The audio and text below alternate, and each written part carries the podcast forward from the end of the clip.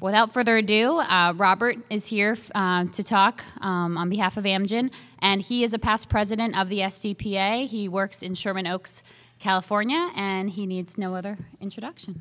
All right. So, um, as a promotional lecture that's sponsored by Amgen and Pfizer, uh, it's going to feel a little bit different. Uh, this is not a CNME venue, uh, and you should all be aware of it. Um, and so the feel might be a little bit different than what we've had so far today.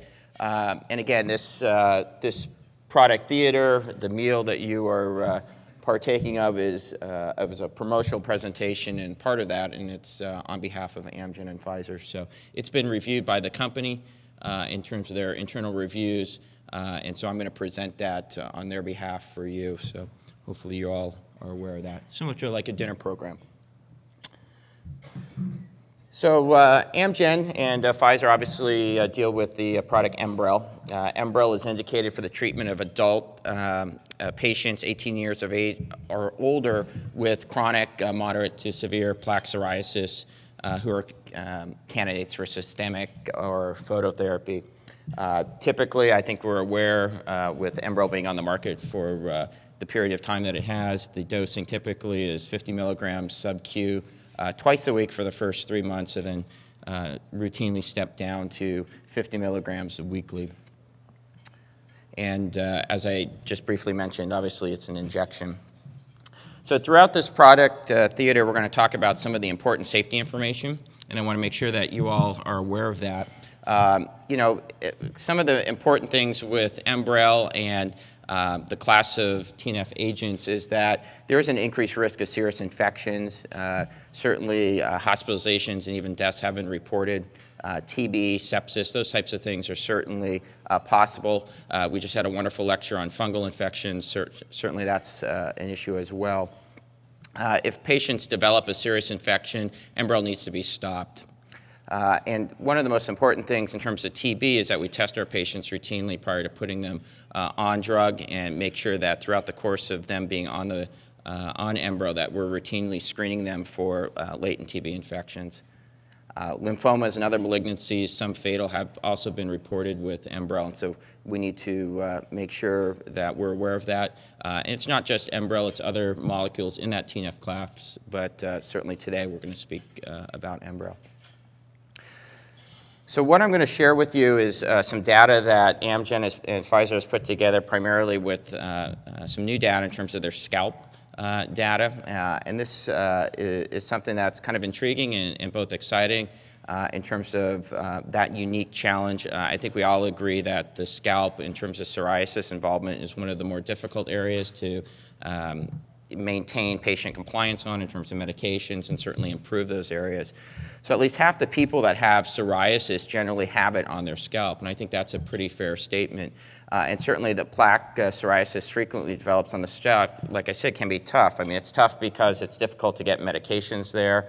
Uh, patients don't like creams, ointments, those types of things. Uh, and so those are some unique challenges to that particular location that I think we all would agree on.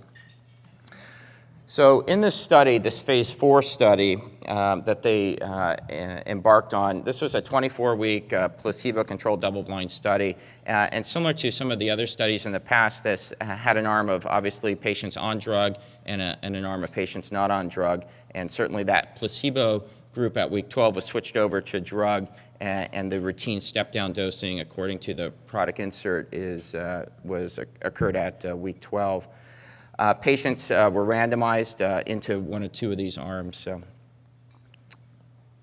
So what were the inclusion criteria? You know, they had to be adults. Obviously, that's the indication. They had to have chronic, uh, moderate to severe psoriasis for at least six months. Uh, they had to have a minimum uh, screening um, scalp psoriasis severity index of 15. They had to have a, a scalp psoriasis affecting 30% of their scalp. Um, and they had to be, you know, certainly candidates for systemic or phototherapy. And they also had to have, uh, which makes sense, a negative PPD uh, 30 days prior to their first dosing of uh, or Enbrel. So what were some of the things that they couldn't be on? Well, they, they couldn't have any significant uh, concurrent uh, medical conditions, including any active infections, malignancies, demyelinating disorders. Um, they couldn't have a history of cancer within five years, with the exception of uh, kind of surgically cured and pathology proven uh, basal cell and squamous cell carcinomas. Uh, those were allowed in this, but other than that, no other cancers were allowed. Certainly, melanomas were not allowed. Uh, they couldn't have any other um, variation of psoriasis, guttate, erythrodermic pustular uh, forms. They can't, uh, couldn't have used uh, cyclosporin, uh, calcineurin inhibitors, or shampoos within 14 days. So uh, there wasn't a very long washout, but certainly two weeks. And they couldn't have used any of the other biologic agents within three months there.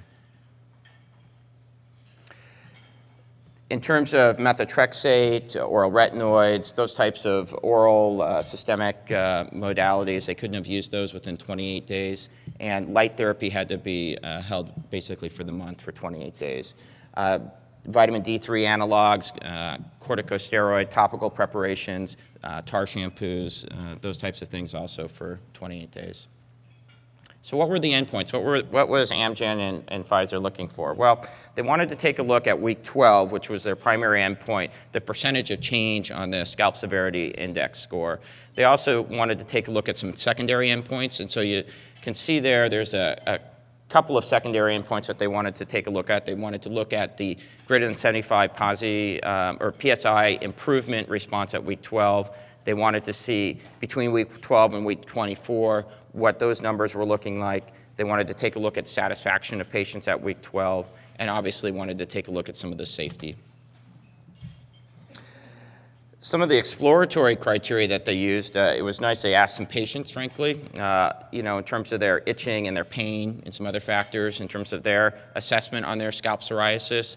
They also took a look at BSA involvement, PASI 50, 75, and 90 uh, cuts of the data, as well as scalp uh, surface area involvement. So um, although these weren't the primary and secondary endpoints, these are also uh, looked at within this study. So similar to PASI when um, we calculate PASI scores, and I know some of us do it routinely and some of us don't do, uh, do it routinely, uh, the psoriasis scalp severity index uh, is similar, uh, although guess what? It just affects the scalp, so it kind of makes sense. Uh, it spares the face and other areas, but um, that's how the uh, PSSI was calculated out. And if you remember, it had to be the, the inclusion criteria for this had to be a greater than uh, 15.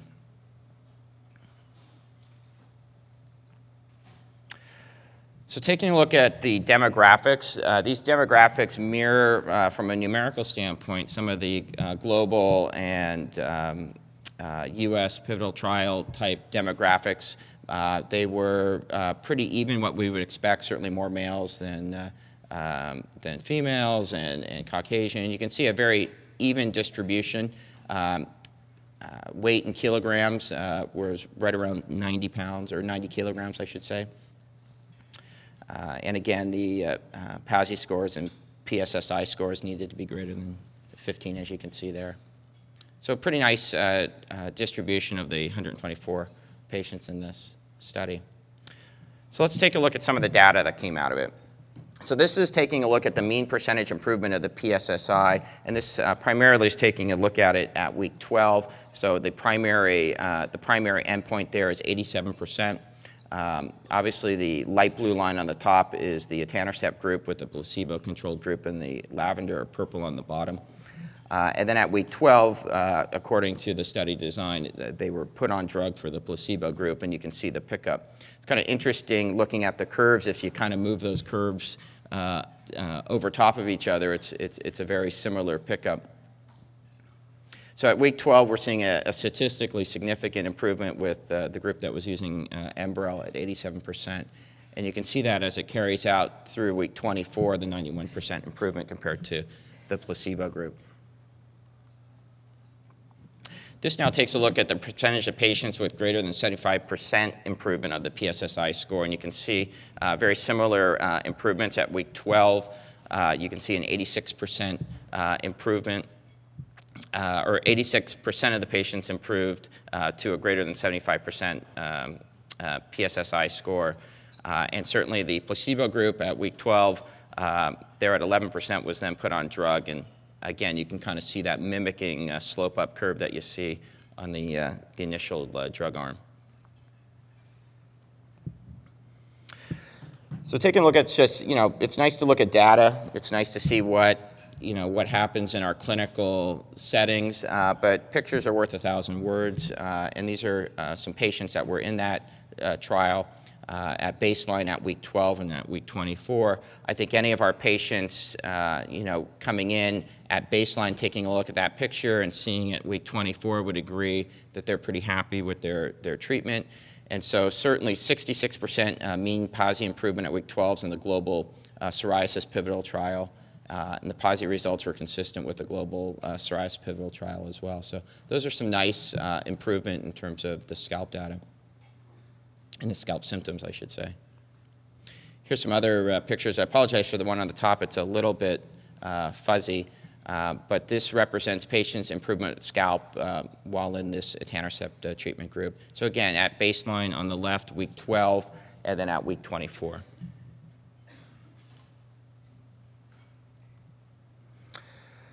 So looking at week 24, what was the mean uh, percentage improvement uh, of the PASI through week 24? And if you take a look, uh, again, the graphs are set up very similar uh, with the placebo control group on the bottom and the etanercept group um, on the top. At week 12, uh, you see it at 74%, but then carrying it out further to week 24, you're seeing a 78% improve, um, improvement in PASI at week 24, uh, 68 compared to the placebo group. Still pretty, pretty decent, but worth noting the difference there.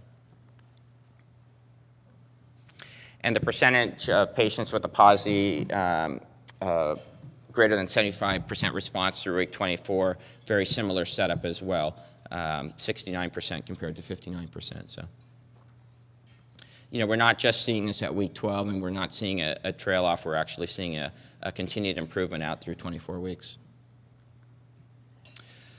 So taking a look at the um, patients with overall body plaque psoriasis with etanercept, um, here's some additional uh, photos, and they're a little difficult uh, on the screen, it looks like, to, to see. But again, baseline on the left uh, and out through week 24, the PASI results were consistent with the, what we saw in the global uh, psoriasis pivotal trial. We, we had a 66% mean PASI improvement at week 12.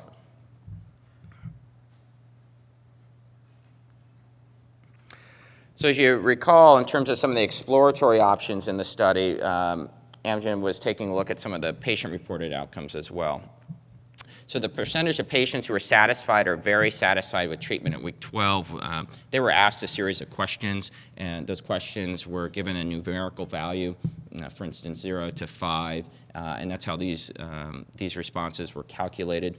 Um, obviously, at baseline to the left, these are the percent of patients statistically, again, very satisfied or satisfied on the left. And then at the primary endpoint, week 12, um, certainly the blue, which, uh, although the color is switched here, is the etanercept group.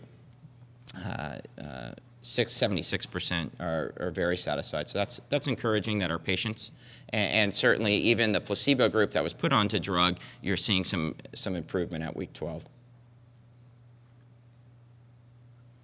So again, the methodology, uh, like I just mentioned, uh, they were asked a series of questions. This, this particular one dealt with itching or pruritus of the scalp. Uh, the severity of scalp itch was assessed by a scale of zero to five. So they were asked, you know, basically, does your scalp itch or what percentage, you know, what variation from zero being none to it, it's severe and itches all the time.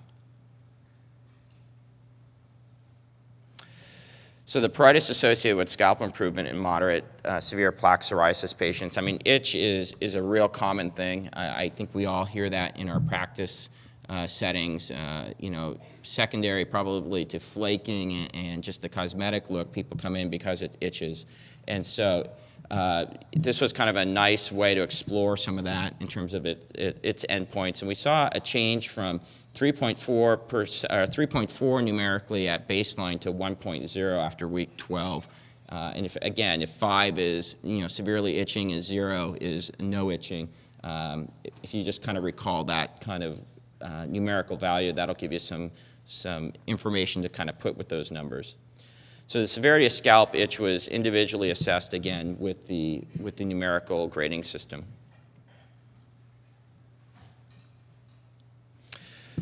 So let's talk about some additional safety information that you need to all be aware about with uh, Enbrel. Um, you know, Enbrel suppresses the immune system and it has been associated with serious infections, uh, some fatal. So, um, you know, patients that have malignancies, neurological events, those types of things, uh, you know, would be contraindicated uh, in terms of, uh, you know, you can't use Enbrel while, while a patient is septic. So we need to make sure that we screen our patients for these events. Uh, some of them are absolutely contraindicated. Uh, for instance, active TB would not be something that you want to do, but um, you need to be aware of patients that have these uh, associated comorbidities in terms of selecting Enbrel and, and, any of the biologic patients in general.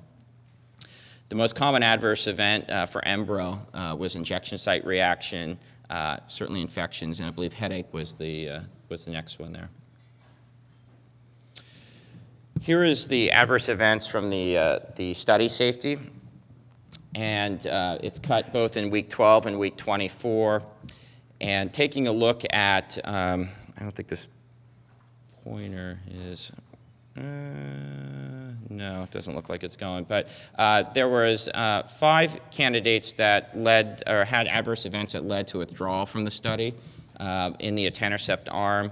Um, these had to do with malignancies in terms of a melanoma uh, was one of them. Uh, this was a patient that had a prior history of melanoma. One uh, was a, a keratoacanthoma, uh, so you should be aware of that. Uh, those were uh, adverse events that they withdrew from. in terms of opportunistic infections, there, there was none seen in this phase four study. Uh, there was a malignancy seen at week 24, which was also a melanoma, uh, which was a patient ha- who had a prior history of melanoma that developed a, a mass in the axilla. Uh, the mass actually was developed or was reported prior to the study, uh, but was uh, um, you know, something that uh, I'm not sure if it was not disclosed or whatnot, but there, there was some evidence of this, this mass prior to being included for some reason and um, so that, that was also uh, noted in that week 24 cut of the safety data. Uh, some of these were considered by the investigators uh, possibly related to the study drug, and some of them uh, were considered not uh, uh, associated to the study drug. Of note, injection site reactions, like I said, is the most common side effect that we see. Uh, upper respiratory tract infections, uh, certainly up there as well. And you can see the difference between placebo and the etanercept group.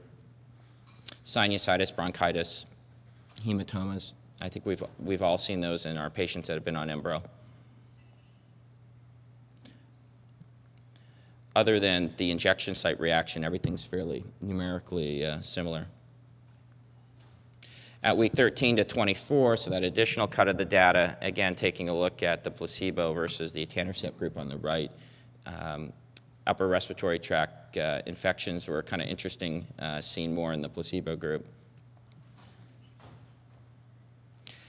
You know, with studies, it's always unique. You know, one of the adverse events, uh, as I recall, uh, a couple slides back was somebody, you know, broke an arm or broke a, a, rib or something like that. It was a fracture. So it's, it's always kind of interesting when you get into these study situations, what, what gets reported. And, and you really, as a clinician, need to dig into, you know, whether or not it was truly, uh, you know, likely related to study drug or whether it was just something that was mandatory in terms of being reported. So those are important questions when you're developing treatment choices that you should be aware of.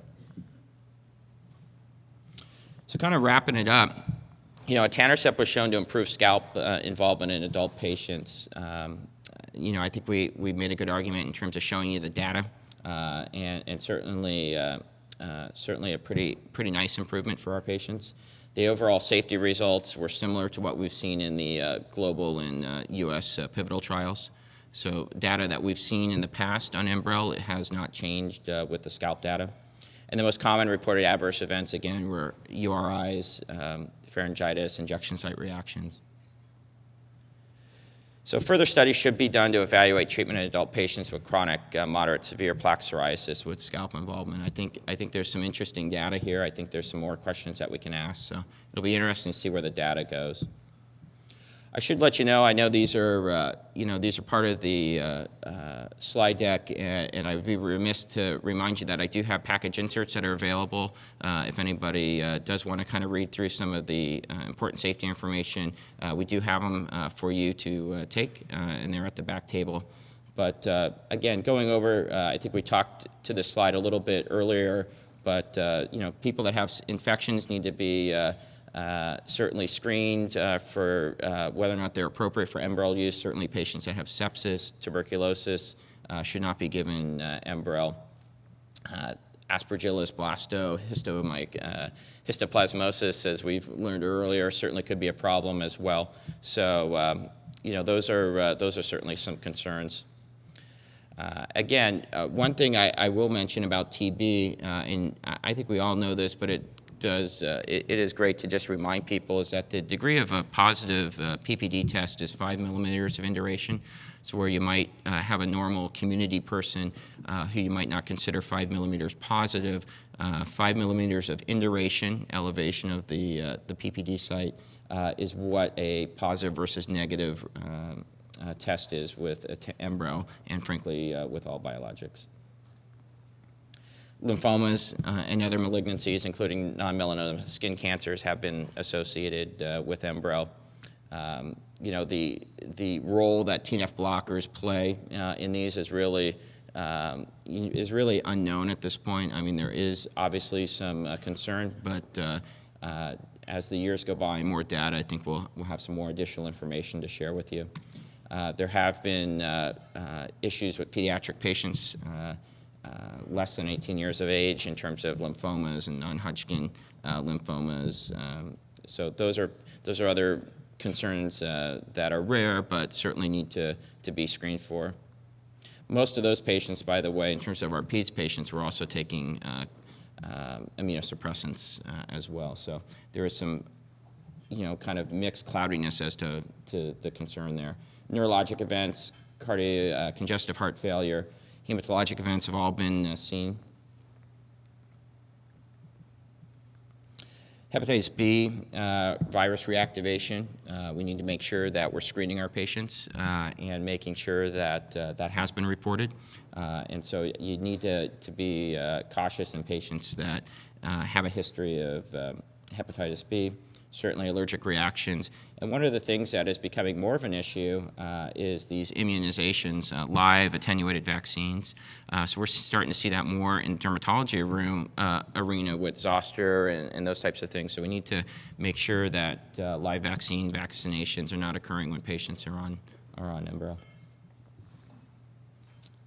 And some more uh, some more package insert safety information. Um, uh, regarding al alcoholic hepatitis, drug interactions, and adverse events. So, again, these are all available for you, uh, and, and, we could certainly have an offline discussion if you need it on, on more of these. Uh, those package inserts are on the back. So, so with that, uh, I hope you enjoyed lunch, and we can certainly we'll have time for some questions. And uh, certainly, on behalf of Amgen and Pfizer, I want to thank you for coming, and certainly we want to thank them for sponsoring it, and we'll go from there. Thanks.